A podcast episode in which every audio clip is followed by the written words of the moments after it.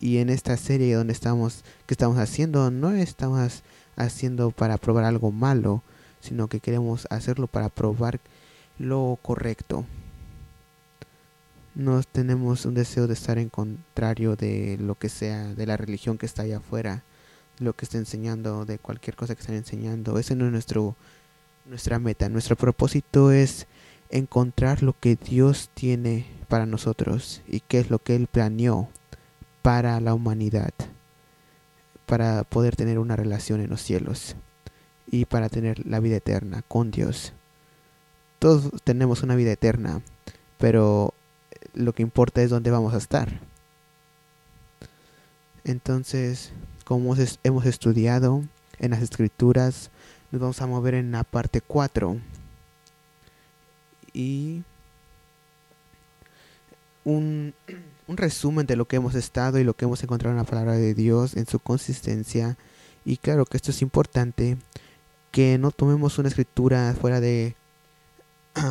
o, hacer, o tomar una escritura y hacer una doctrina de ello, sino tomar todas las escrituras y unirlas. Que si vamos a encontrar realmente la verdad en la palabra de Dios. Y es por eso que hasta aquí hemos descubierto que solo hay un Dios. Y esa es la fundación en la que debemos estar. Es realmente firme en quién es Él. Y que Él insiste que no hay nadie como Él y que nunca lo habrá jamás. Y así es como lo encontramos en la palabra de Dios. También hemos encontrado que Cristo quien nació de mujer bajo la ley era un hombre. No hay nada en la escritura que lo identifica a él como un hombre, el hijo de hombre, el hijo de Dios. Pero ha habido muchos hijos de Dios en la palabra de Dios y sabemos eso.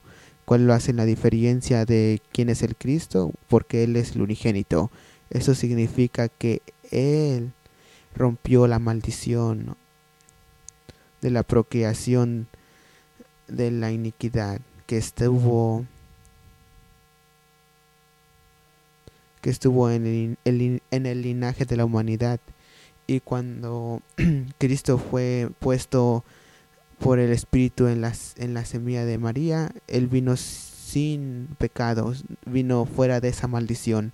Y es por eso que se vino a ser el Cordero de Dios sin, sin, man, y en esta serie, no puedo pensar todo ahorita lo que hemos descubierto, pero van a tomar estas notas que yo les voy a dar porque van a ser muy importantes para ustedes. Y pero quiero empezar esta noche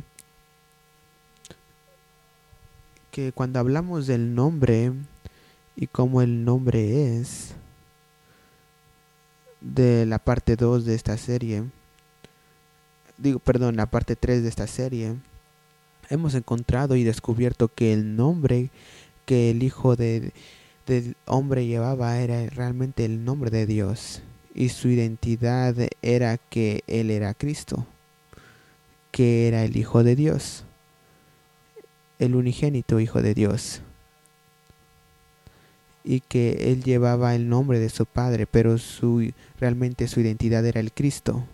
Y cuando tú usas los dos nombres, como Jesucristo, Jesucristo Señor, entonces tú tienes la plenitud de la deidad y hablamos de eso, de cómo ahora vivimos en este periodo de tiempo, en la, en la plenitud de los tiempos donde la deidad de Dios ah, reina en los cielos y en la tierra por el sacrificio que era necesario para traer al hombre de nuevo a una relación con Dios. Y por medio de Cristo ahora tenemos eso. Entonces es la complejidad de los cielos y de la tierra y se ha sido completado por medio de Cristo. Y lo que lo hace realmente completamente completo es que la iglesia, el cuerpo de Cristo, complete el trabajo de Cristo y todo lo que el Padre vio desde el principio desde hasta la hasta el periodo del, del reinado de la del, de su reino de todo lo que existe así como Cristo en el trono como el sumo sacerdote y la iglesia como sacerdotes, con un real sacerdocio y hablaré más de eso en la siguiente serie donde hablaremos o la siguiente parte de esta serie. Entonces esta noche quiero empezar en el libro de Mateo 24, capítulo 5, verso 5. Ya les he dado a ustedes, pero quiero empezar en un lugar y ese es un buen lugar para empezar. Hay algo que tenemos que darnos cuenta aquí.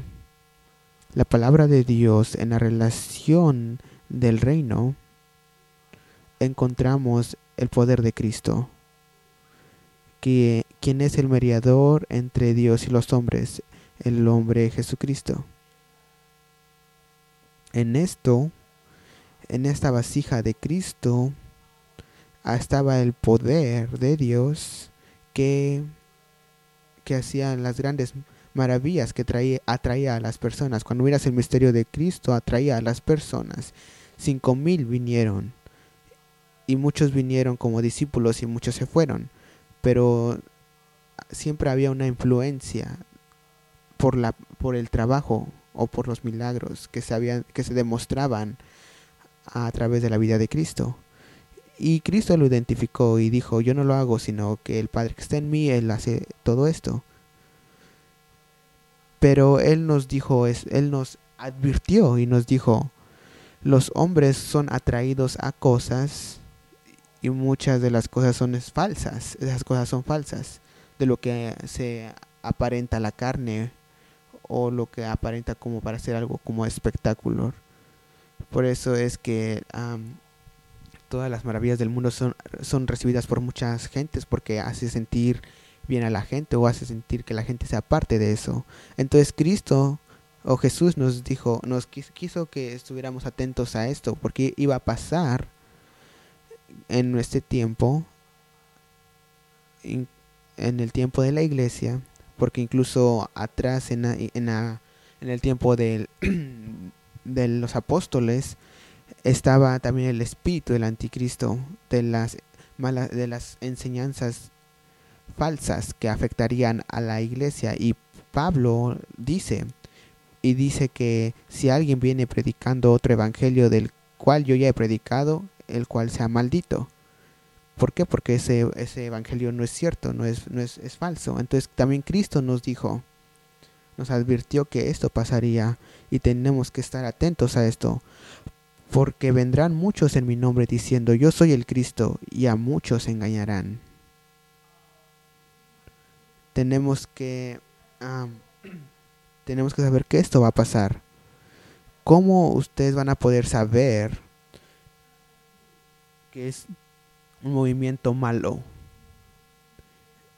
Y será tal vez mi opinión, pero pueden darse cuenta que no se alineará en la palabra de Dios, no llevará la doctrina establecida por Dios por medio de Cristo. En Marcos capítulo 9, 41, y cualquiera que os dé un vaso de agua en mi nombre, porque sois de Cristo, de cierto os digo que no perderá su recompensa. Estas escrituras es para que nosotros comprendamos algo. Bueno, dos cosas. Al, uno, que vendrán, diciendo, verán, vendrán muchos que dirán que son Cristo y llamarán llamarán a fuego del cielo y aunque no lo creas sí pasará porque pasó en el Antiguo Testamento y la gente ve, verá eso, pero ese es un movimiento satánico cuando esas cosas se presenten. Entonces tenemos que saber algo aquí. Cuando el Mesías fue nacido, el ángel dijo su nombre será llamado Jesús. Y ya reconocemos por medio de la palabra de Dios y lo hemos estudiado que el nombre Jesús realmente es el nombre del Padre y que también se lo dio al Hijo y la razón fue porque el nombre identifica todo el poder de Dios, así como tu nombre te identifica a ti en todas tus características y en todas las cosas que tú eres. ¿Cómo es que eso está pasando? lo amarré. Este es nuevo. Tenemos que mandarlo para atrás. Me confunde y ahora ya no sé dónde estoy. Cuando vemos ese nombre que fue dado al Hijo de Dios, porque Él iba a ser, iba a ser la demostración del Padre, pero todos los milagros, todas las señales de las grandes cosas de los, del cielo tenían que ser identificadas para el Padre, porque era el que hacía el trabajo y todas las características de un, del poder creativo están en el Padre, quien creó todo. Su nombre identifica todo lo que Él es.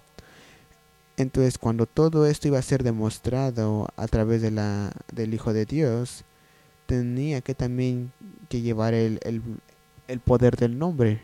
No hay diferencia entre ustedes y nosotros, entre Él y nosotros, cuando llamamos el nombre de, Jesús, de Jesús, llevamos las características del Padre.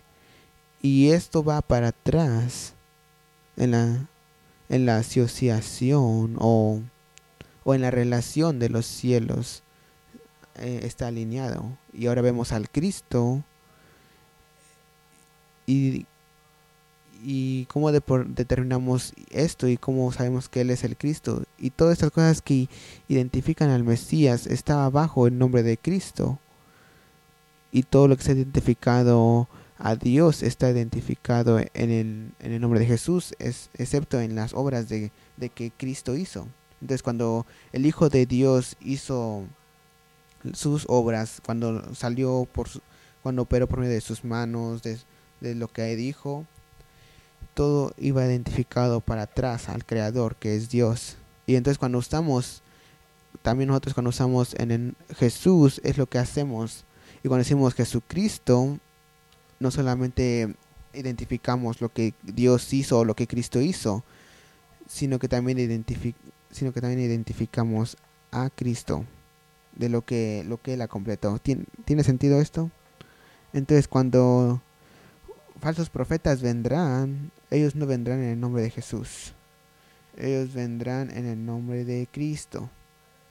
Ellos van a decir, este es el Cristo, yo soy el Cristo. Eso es lo que van a estar diciendo cuando llegamos a esas áreas donde haga falsedad. Vamos, vayamos a Marcos 13, 5. Jesús respondiéndoles, comenzó a decir, mirad que nadie os engañe, porque vendrán muchos en mi nombre diciendo yo soy el Cristo, y engañarán a muchos. Tenemos que entender o reconocer algo, y esto es que Cristo, cuando Jesús enseñó el nombre del Padre, cuando Él habló a través de eso, él nos dijo, dejó saber que los guardó en el nombre del Padre, a los discípulos los guardó en el nombre de su Padre, y que todo estaba centrado en ese nombre de Jesús, no estaba centrado en, centrado en Cristo, sino estaba centrado en Jesús. Entonces encontramos de lo que ahora, ¿quién es el Mesías, el Cristo y su nombre? Mirar que nadie os engañe porque vendrán muchos en mi nombre diciendo yo soy el Cristo, ese nombre es Cristo. Eh, la gente no vendrá y dirá yo soy Jesús. Ellos vendrán y decir yo soy el Cristo. Yo voy a completar las obras que Cristo hizo, lo cual no harán, porque engañarán a muchos. En Marcos 16, 1.16. Y cuando vaya más abajo en esta serie, o en más adelante, podremos ver qué tan fuerte esta relación es. Pero en Mateo 1.16 dice, Jacobo entró a Jesús, engendró a Jesús, marido de María, de la cual nació Jesús, llamado el Cristo. Quiero que ustedes tengan esta distinción. Si tienen una pregunta, por favor vengan al micrófono, yo lo aceptaré. Pero tenemos que dividir esto para que estemos claros cuando estas cosas vengan a la, a la transparencia. En Mateo también estamos trayendo escrituras porque no queremos intersectar cosas que no están basadas en la palabra de Dios y en las cosas de Dios. Entonces en Mateo 22, 42 dice, diciendo, ¿qué pensáis del Cristo? ¿De quién es hijo? ¿Qué piensan del Cristo? ¿Entienden la distinción aquí? No estamos hablando de milagros, no estamos hablando de señales, no estamos hablando de del trabajo del Padre, estamos hablando de qué? De aquellos que quieren venir debajo de este nombre llamado Cristo. Hola. Bueno, perdón. Solo tenía, quería estar segura de que está aprendiendo. Entonces, Cristo, un título, es dos, es los dos. Identifica un trabajo así como Jesús. El nombre Jesús también identifica la obra. Entonces, la obra está, está siempre junto con el nombre. Entonces, Cristo es una identificación a un trabajo, a una obra, lo cual era la obra de la, el Cordero de Dios que quitó el pecado del mundo. Entonces, cuando tú tienes una identificación de un comportamiento, entonces ese nombre también viene, viene a ser identificación de eso así como cualquiera de nosotros, tu nombre lleva lo que tú lo que tú haces o la obra que tú haces o en tu familia o en tus relaciones está todo basado en ese nombre entonces cuando tú haces ese nombre en esa en esa característica o en ese comportamiento entonces también expresa el nombre ahí ¿cuántos de ustedes entendieron esto? ¿cuántos de ustedes no lo entendieron? Entonces los llevaré a Lucas capítulo 2, verso 11. Que os hoy ha nacido en la ciudad de David un Salvador, que es Cristo el Señor. Entonces están viendo qué tan importante es hacer la, distinción en el nombre del Padre y en el nombre del Mesías o del Cordero de Dios. Porque cuando tú estás en el reino de Dios, otra obras en, ese, en, en el reino de Dios, es muy crítico estos dos nombres en la, en la relación de los cielos, porque tú vas a encontrar que Dios el Padre está en el, trono y Cristo el Hijo de Dios sentado a su derecha, como el sumo sacerdote. Entonces tenemos que poder, cuando leamos la escritura y habla de hacer de ciertas cosas, de saber de quién está hablando, de quién, es, quién está haciendo el trabajo, o quién se está manifestando en su identidad. ¿Cuán importante es esto? Y también lleva eso cuando va en el bautismo, pero es crítico en el bautismo poder entender esto. Entonces Juan nos escribe en el capítulo 4, versículo 25. Esta es una mujer. eh, ¿Cuántos saben esa historia? Esta es una mujer dice, le dijo la mujer, sé que ha de venir el Mesías, llamado el Cristo. ¿Están siguiendo esto? Se llama el Cristo. ¿Por qué? Por el trabajo que él va a hacer y por quien él es. Entonces cuando él venga, nos declarará todas las cosas. Cuando tú usas ese nombre que es sobre todo nombre, que es Jesús, el cual identifica al Padre, pero también identifica al Hijo en su nacimiento para que las obras pudieran ser hechas, porque después veremos en el bautismo que el Padre vino en la vida de Cristo y hizo, y él hizo en las obras. Entonces cuando vas atrás dice su nombre será Emanuel, en la palabra de Dios dice Dios con nosotros. Y eso es exactamente correcto. Esa es una escritura profética que fue dada. La, la completidad se completó esto en el bautismo, cuando Juan bautizó a Cristo y cuando Dios entró en ese, en ese cuerpo y fue ministrado hasta la cruz. Entonces cuando tú usas el nombre Cristo, estás identificando al Cordero de Dios. Cuando tú usas el Cordero de Jesucristo, tú estás hablando de la deidad. Entonces tú estás usando, tienes la salvación y el poder en plenitud. Entonces, que, que Dios trajo a completar para salvar a la humanidad por medio de Cristo. Y tenemos muchas escrituras para esto.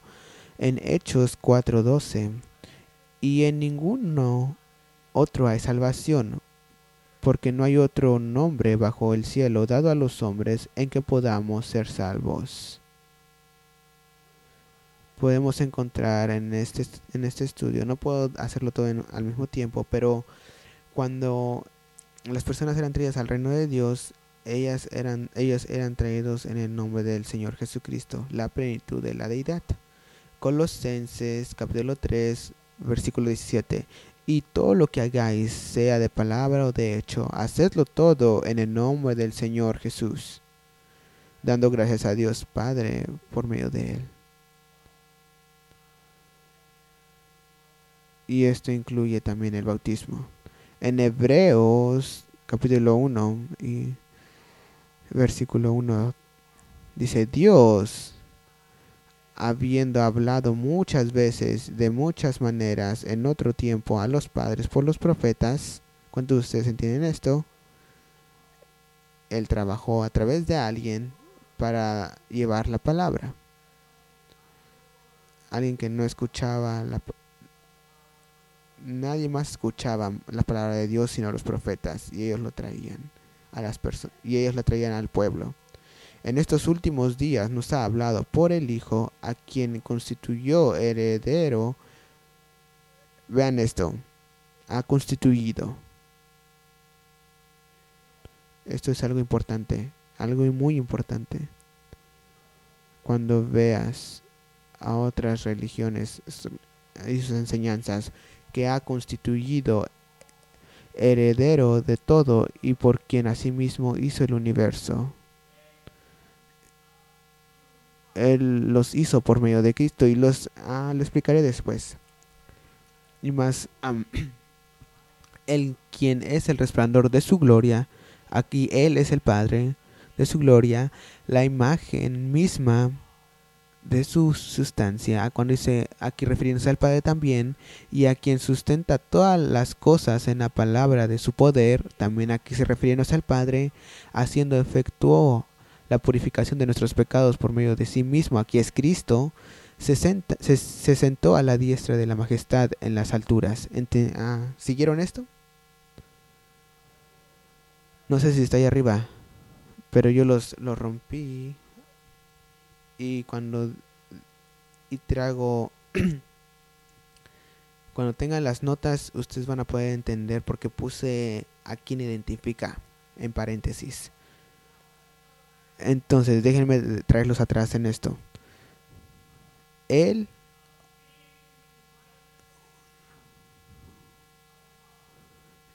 dice la, el, siendo la misma imagen de su sustancia aquí, refiriéndose también a Cristo, porque así nosotros somos hechos a su imagen. Que todos hemos sido hechos a su imagen y semejanza. Entonces, la distinción que queremos ver aquí es que cuando vemos esto, es que nos está diciendo que esta es carne y sangre, esta es humanidad, que ha sido hecha por la imagen de Dios en la imagen de su Padre. Hemos todos sido hechos a esa imagen. Y otra cosa que tenemos que reconocer aquí es que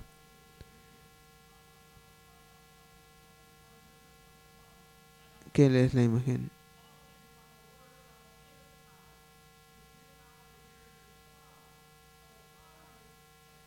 De aquí su palabra, que Cristo de hablaron de las cosas que, que estaban pasando, él siempre identifica esto, que él está haciendo estas cosas por medio del poder de Dios, del Padre. Entonces sabemos dónde está él ahora por medio de la escritura. Y solo lo puse para que siga la enseñanza en Génesis 1.27 dice, y creó Dios al hombre a su imagen, a imagen de Dios lo creó, varón y hembra lo creó. Entonces en Hebreos 1.4 dice, hecho tanto superior a los ángeles.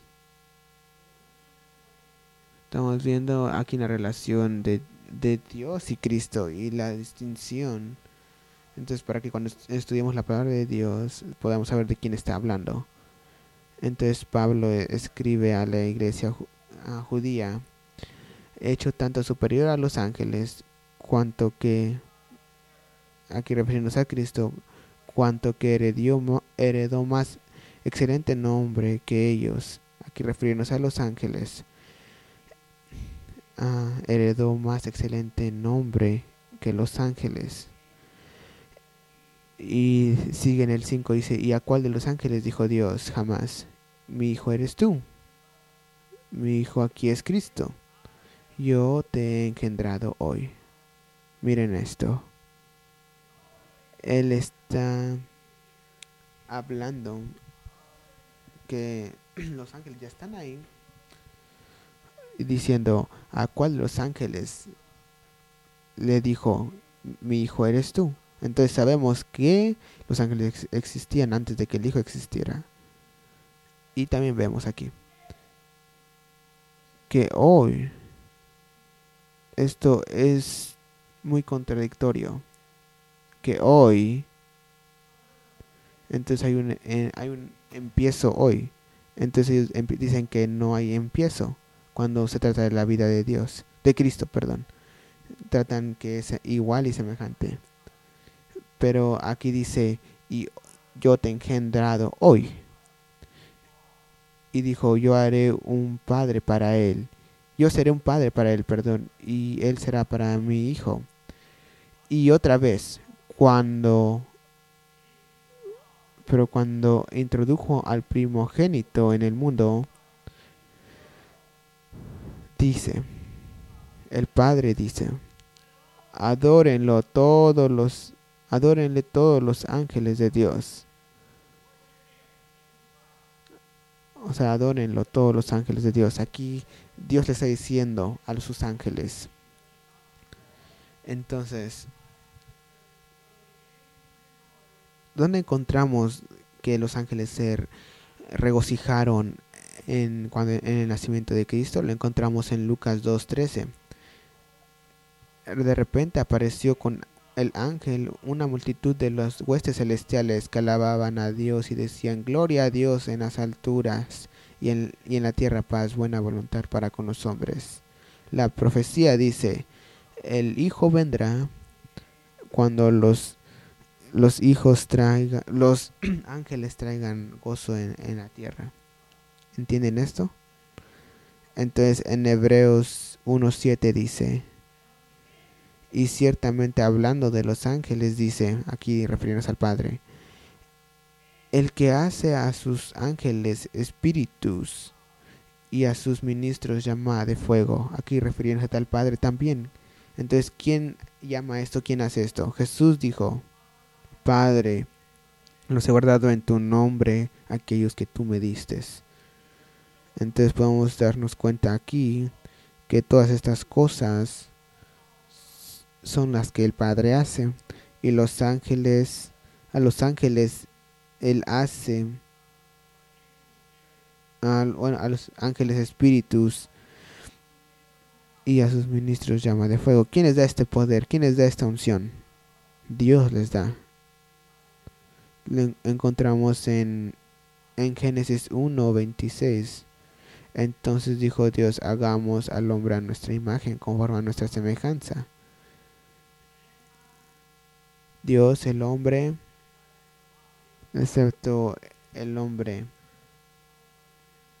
que fue hecho por medio en el polvo de la tierra para la redención, así como el Hijo de Dios.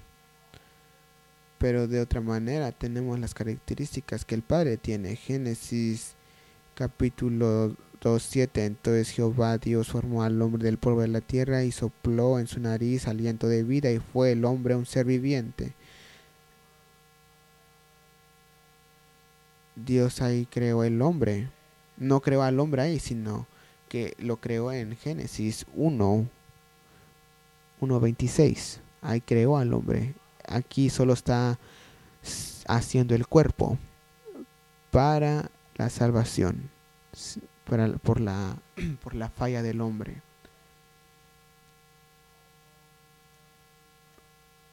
Y todo lo que ha sido completado en el cuerpo de Cristo ha sido por medio de la, de la sangre y car del, de la sangre del cuerpo y la sangre. Entonces, para que esto, el plan de Cristo o el, plan de salvación funcionara, porque en Dios había un, un prototipo de cómo el hombre iba a ser. Y todo había sido hecho conforme a ese prototipo, en esa imagen y semejanza. Entonces quiero llevarlos en una nueva área, en donde estaba establecido desde el principio. ¿Por qué? ¿Por qué Dios lo estableció de esa forma?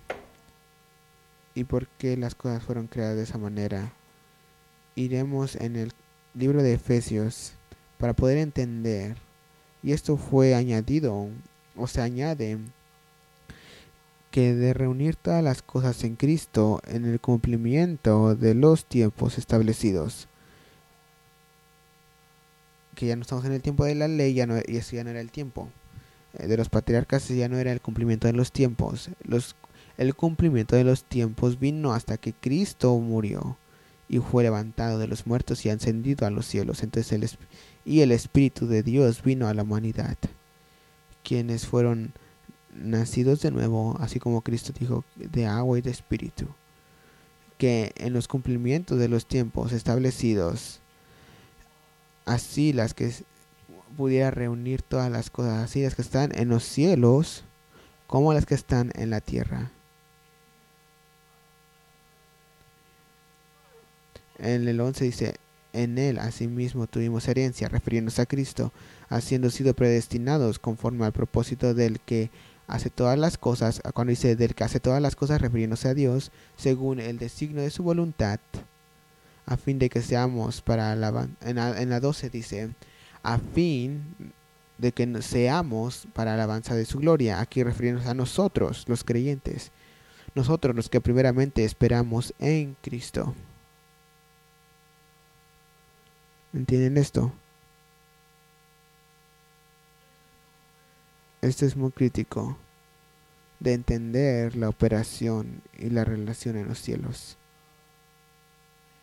Gracias a Dios que vino un tiempo. Dice la palabra de Dios que desde el principio del mundo el cordero del estaba, había sido inmolado y sabíamos que no pasó en ese tiempo, sino que fue era una palabra profética y, y pasó. Y la razón por eso que para que este tiempo, en el cumplimiento de la dispensación de los tiempos, para que fuera la voluntad de Dios. En Colosenses 1, 15 dice, aquí deben de ver que las escrituras deben de, de conectar y no y deben entender que no deben de, deben de agarrar solamente una escritura para hacer su doctrina, no, sino tienen que conectarla.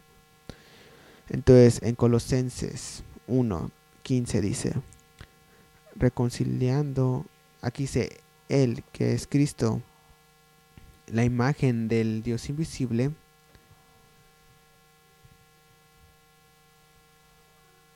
el primogénito de toda creación.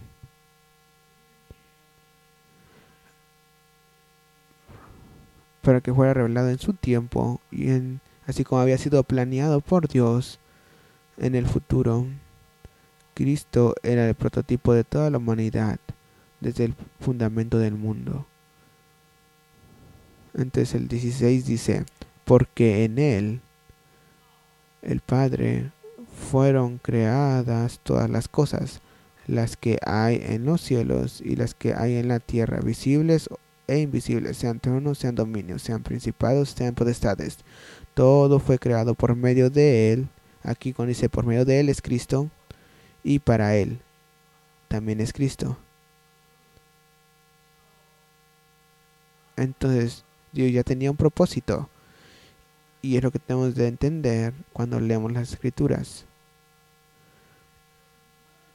Que había que hay una eternidad que va a pasar en lo que va a pasar esto. Y todo eso es lo que prepara para la eternidad. Entonces reconocemos que estamos siendo preparados por el plan de Dios que se llama la salvación para la eternidad. Pero el propósito de Dios es es que este, este Dios invisible ha creado, por, creado todo por medio de Cristo, de los cuales... Y ahí está otra vez. En el 17 dice, y Él, aquí refiriéndose al Padre, es antes que todas las cosas, y todas las cosas en Él subsisten. Esto ha sido establecido por muchas escrituras de las cuales ya hemos leído. Pero sabemos que Dios el Padre es el creador de todas las cosas, que solamente hay un Dios. Antes el capítulo 18 dice, Él, Él es también, aquí refiriéndose a Cristo. Este era el destino para Él. Él era la cabeza del cuerpo de, que es la iglesia y es el principio, el primogénito de entre los muertos. ¿Para qué? El propósito del, del, de Cristo, el cuerpo de Cristo. Porque era el primogénito de entre los muertos para que en para que en todo tenga preeminencia, preeminencia refiriéndose a autoridad, poder, para el cuerpo de Cristo. Y hay muchas escrituras también que solo hay un Cristo y en Colosenses también. Y le plació porque el Padre agradó y porque al Padre agradó que en él habitase toda la plenitud. Toda la plenitud habitara en él. Piensen en esto. Este era el, propósito desde el principio de la fundación del mundo.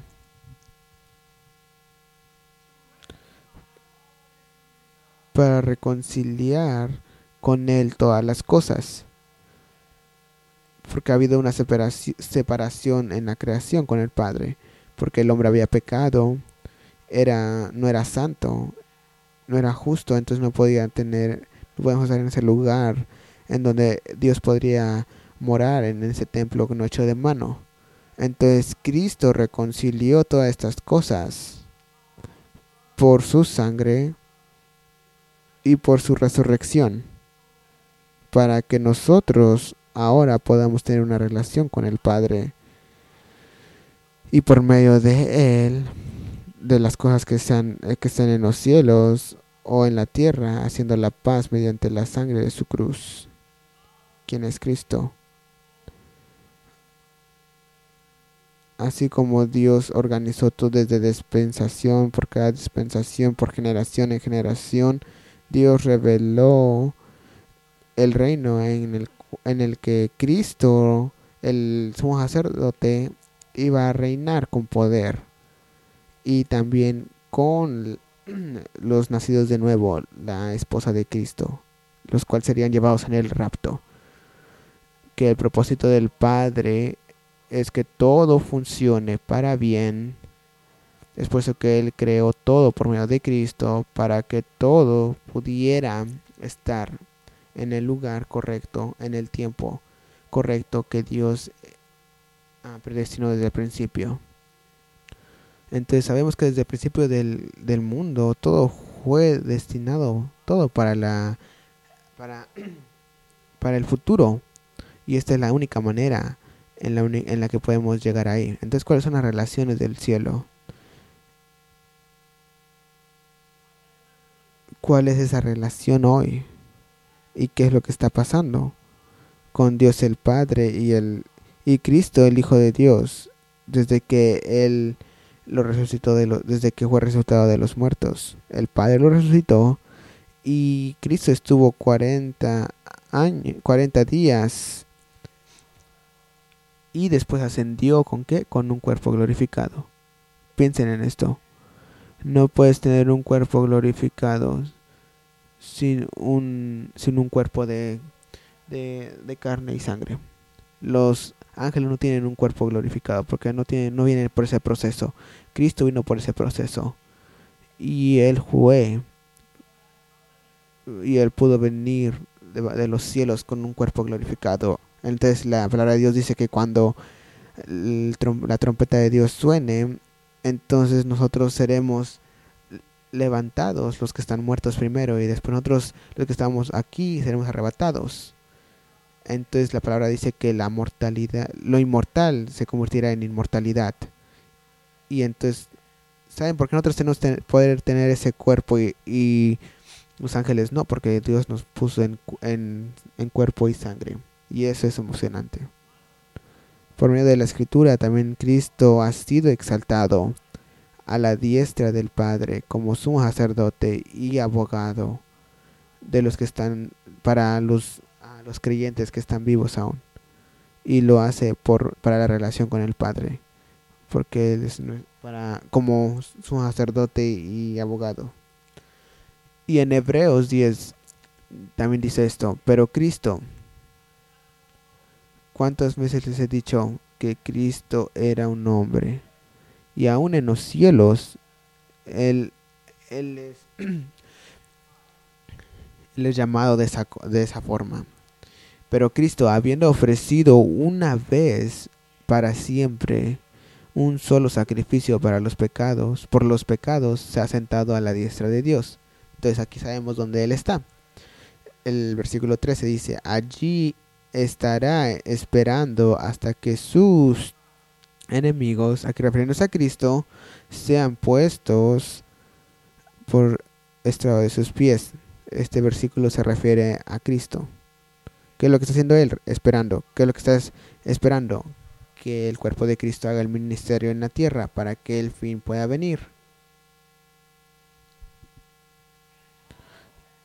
Y todo eso vendrá puesto a sus pies la iglesia, lo cual es la iglesia. La iglesia tiene que venir en esa victoria y puedo decirles un mensaje aquí de lo que la iglesia o sus responsabilidades de la iglesia o lo que tenemos que traer en la eternidad. Y eso que es que tenemos que tenemos que derrotar a, Satanás, al enemigo, incluso a nosotros, todas esas cosas que han separado del hombre a Dios. Tenemos que traerlos en, en los ministerios de Cristo hasta que ellos sean puestos por estrado de sus pies, y así, con una sola ofrenda, hizo perfectos. ¿Escucharon esto? Esta palabra, perfectos, para siempre a los santificados. ¿Entienden esto? Qué tan hermoso es esto. El plan que Dios tiene es perfecto. El Mesías hizo su parte en ofrenda ahora es para la iglesia, que por medio de Cristo, por medio de esa perfección, nosotros podamos venir también a ese estado glorioso para que seamos santificados, por ser santificados. Entonces, otra vez aquí en esta, en esta relación, Cristo se identifica como un hombre. En primera de Pedro 3, 22 dice, ¿quién, habiendo subido al cielo, refiriéndose a Cristo, al cielo, está a la diestra de Dios, Dios el Padre. Y a Él, refiriéndose a Cristo, están sujetos ángeles, autoridades y poderes. Aquí también refiriéndose a Cristo, que todo esto, todo esto ha sido sujetado a Él. Vemos cómo el plan de Dios funciona, de cómo tiene que estar, de cómo tiene que ser de esta manera, porque el plan de Dios siempre era trabajar por medio de cosas. Llamó a cosas invisibles para que pudieran venir a ser visibles. Y cuando Él hizo esto, trabajó por medio de, esas, de estas cosas para que su plan pudiera seguir en esta situación tan maravillosa hasta la eternidad. Entonces, Lucas en Hechos 5:31 dice, a este, refiriéndose a Cristo, Dios ha exaltado con su diestra por príncipe. Ha exaltado con su diestra por príncipe y salvador. ¿Para que sea qué? El príncipe y salvador. Para dar arrepentimiento, arrepentimiento a Israel y perdón de pecados. Entonces, dense cuenta aquí. No menciona a Cristo como el, que sea un Dios, sino que la escritura no dice nada que Cristo, pero sí dice que Cristo es un príncipe y un salvador. un apóstol, que él también, la escritura dice, nos, nos hace saber que también era un sumo, que es un sumo sacerdote. Esto nos suena como, como qué? La operación de Dios por medio de un hombre. El Hijo de Dios no tiene otro más título excepto esos. Nunca se han referido como a Él, como Dios. Y ahora encontramos sus atributos por medio de Dios en los cielos. Entonces en Hebreos 2 dice, por lo cual debía ser en todo semejante a sus hermanos, refiriéndose a Cristo, que son aquí hermanos, somos nosotros que somos hombres, carne y sangre, para venir a ser misericordioso y fiel sumo sacerdote en lo que a Dios se refiere, para expiar los pecados del pueblo. El 18 dice, pues en cuanto él, aquí refiriéndose a Cristo, mismo padeció siendo tentado, es poderoso para socorrer a los que son tentados. Aquí refiriéndose a Cristo también. ¿No es emocionante esto? Gracias a Dios por la revelación en esta hora y en este día. Hebreos, si piensan que esto es incorrecto, en lo que estamos diciendo, miren esto, en Hebreos 3, 1 dice, por tanto, hermanos santos, participantes del llamado celestial, el cual somos nosotros, cuando ustedes entienden esto, es lo que dice aquí, considerad al apóstol y sumo sacerdote de nuestra confesión, Cristo Jesús. Apóstol y sumo sacerdote. Perdón, apóstol y profeta es la extensión del ministerio de Cristo. Es por eso que yo tengo un llamado de en la orden de que yo sea un apóstol y también un profeta. Esa es la continuación de quién era Cristo. ¿Cuántos de ustedes entienden esto? Es por eso que están esos cinco ministerios y es por eso que es crítico esos, esos cinco ministerios eh, hoy en día. El segundo versículo en Hebreos dice, el cual, aquí dice el Padre, es fiel a Él, refiriéndose a Cristo, que al que lo constituyó, cuando dice al que lo constituyó, refiriéndose a Dios, como también lo fue Moisés en toda la casa de, de Dios. ¿Recuerdan esa enseñanza? ¿Quién, llevó, ¿Quién sacó a los hijos de Israel? ¿Fue Dios o fue Moisés? Y nos dimos cuenta que fueron los dos. ¿Quién es el redentor de los hombres? ¿El Padre o Cristo? Y nos dimos cuenta que los dos son. Esto es emocionante, ¿no? Voy a cerrar aquí en unos minutos. En uno o dos. Hebreos otra vez. Capítulo 5. Ah, me gusta esto. Amo esto. Porque todos somos sacerdote.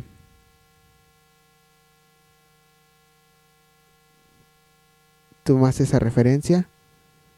Porque creo que yo lo tengo incorrecto en mi hoja. Es Hebreos, pero empieza en el primero. Porque todos somos sacerdote.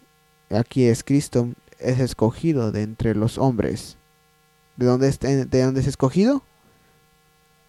entendemos esto que la Trinidad no puede trabajar en la palabra de Dios, no puede, no es, es imposible.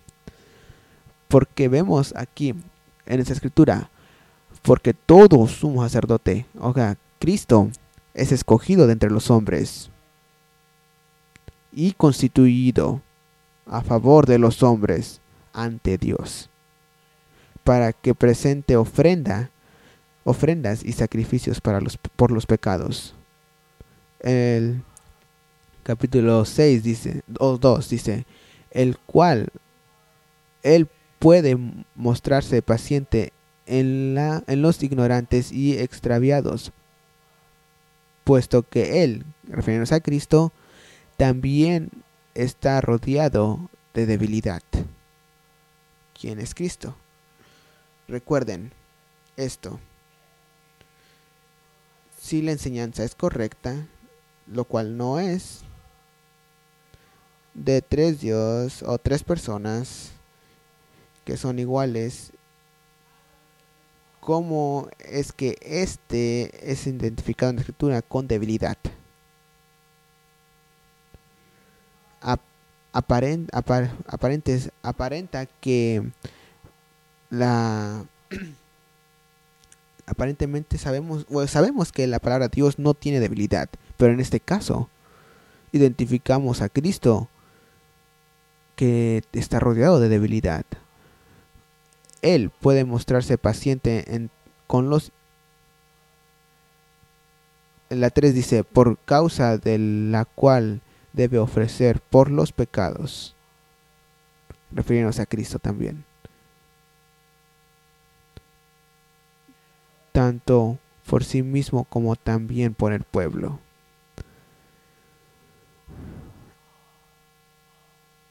Porque eso también, porque por eso también Cristo glorificado y nadie toma por sí mismo esta honra, sino el que es llamado por Dios, como lo fue Aarón. Por eso también Cristo es glorificado a sí mismo.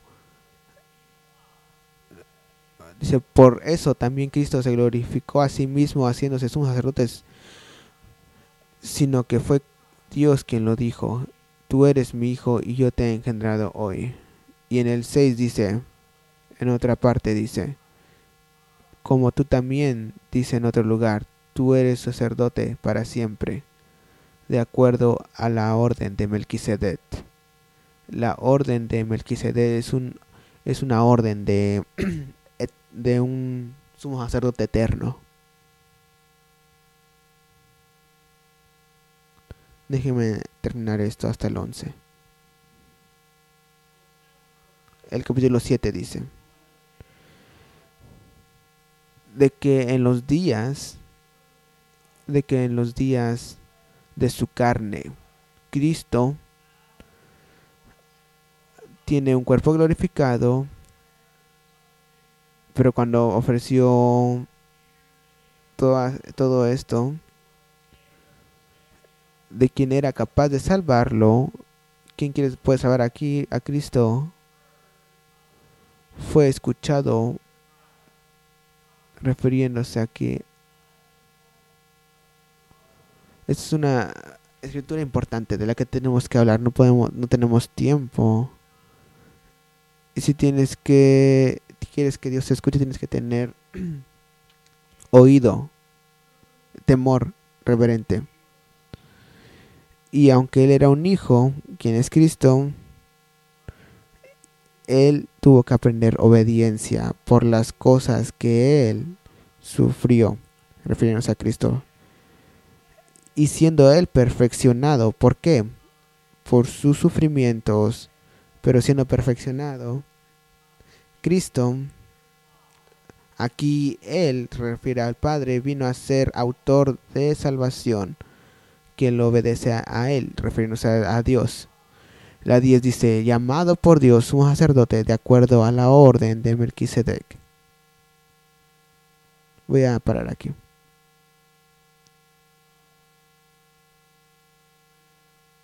Alabado sea Dios. La semana que viene estaremos abajo. Y lo mismo que he dicho ahorita. Y eh, para estar seguros de que estemos claros en esto. Y si tienen preguntas o cualquier cosa de esto, las escrituras que tenemos esta noche son...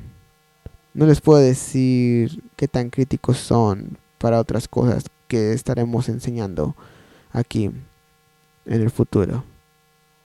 Porque todo tiene que estar conectado. No solo tienen que ser cosas cosas que no no conecten con otras, sino que tienen que conectar todo en la palabra de Dios. ¿Tiene esto sentido? ¿Sentido? Pueden pararse, por favor. A veces enseñando de esta forma puede no quiero usar el término